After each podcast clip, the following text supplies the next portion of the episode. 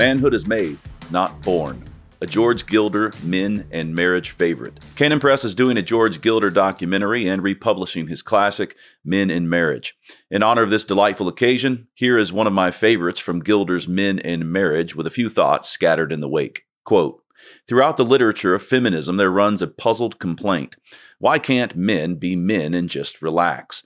The reason is that, unlike femininity, relaxed masculinity is at bottom empty a limp nullity. While the female body is full of internal potentiality, the male is internally barren, from the old French bar, meaning man. Manhood at the most basic level can be validated and expressed only in action. In all its specific expressions, manhood is made, not born.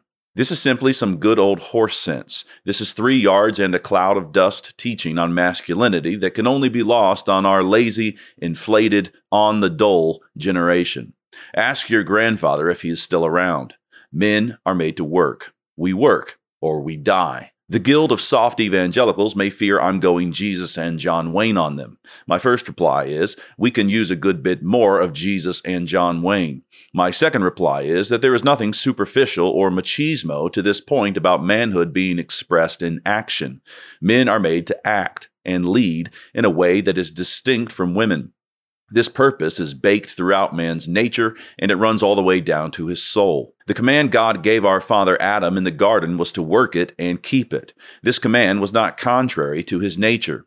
He delighted to do that which God had commanded.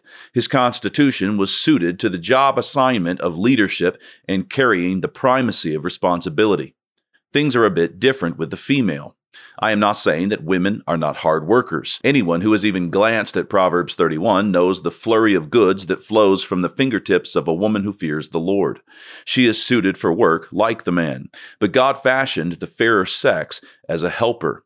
This quality is seasoned throughout her nature, and this too runs all the way down to her soul.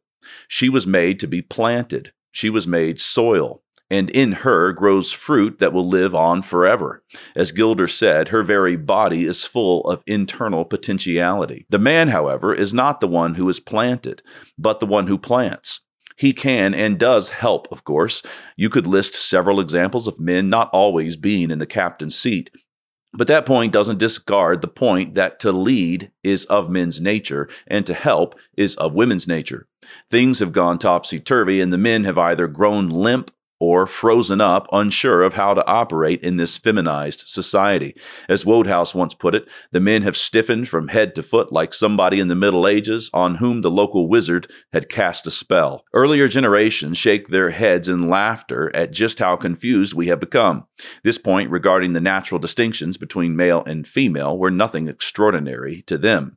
Here is C.S. Lewis, for example. Quote, There are no servants here, said Mother Dimble and we all do the work. The women do it one day and the men the next. What? No, it's a very sensible arrangement. The director's idea is that men and women can't do housework together without quarreling. There's something in it. Of course, it doesn't do to look at the cups too closely on the men's day, but on the whole, we get along pretty well. But why should they quarrel? asked Jane. Different methods, my dear. Men can't help in a job, you know. They can be induced to do it, not to help while you're doing it. At least, it makes them grumpy. Lewis has a way of getting moderns to swallow down his historic Christian ideas, but my bet is several people will still choke on this one. Someone is going to say, Do you mean to tell me that a man is not to help out around the house? But you who ask this question have seen just what Clive describes. The present structure of our society is cockeyed. The various waves of feminism have washed over us such that we don't realize just how far we have strayed. Gilder rightly says manhood is made, not born. But how do you build men in a culture where everyone gets a medal? How do you raise up men to be godly rulers when their political and military opponents wear skirts? We live in a society where women have assumed power and authority that simply was not designed for their taking. This is not a knock to women. As it was in the garden, so it is today. Quote, the degree to which women take power seems to depend on the extent to which the men are absent. So, a message to the men it is time to rebuild. A good place to start would be Gilder's Men and Marriage. Get your copy at dadsareback.com. You don't have to be a rocket scientist to know that the American family is in bad shape. But we're left with the question why? Why is the American family dissolving? I believe that there is a covenant solution to the dissolving American family. So I sat down with Pastor Doug Wilson, Pastor Toby Sumpter, and several other of my friends to talk about covenant marriage, covenant parenting, even the covenant and the cosmos. It's called The Case for the Christian Family, and it's available March 31st. I hope you enjoy.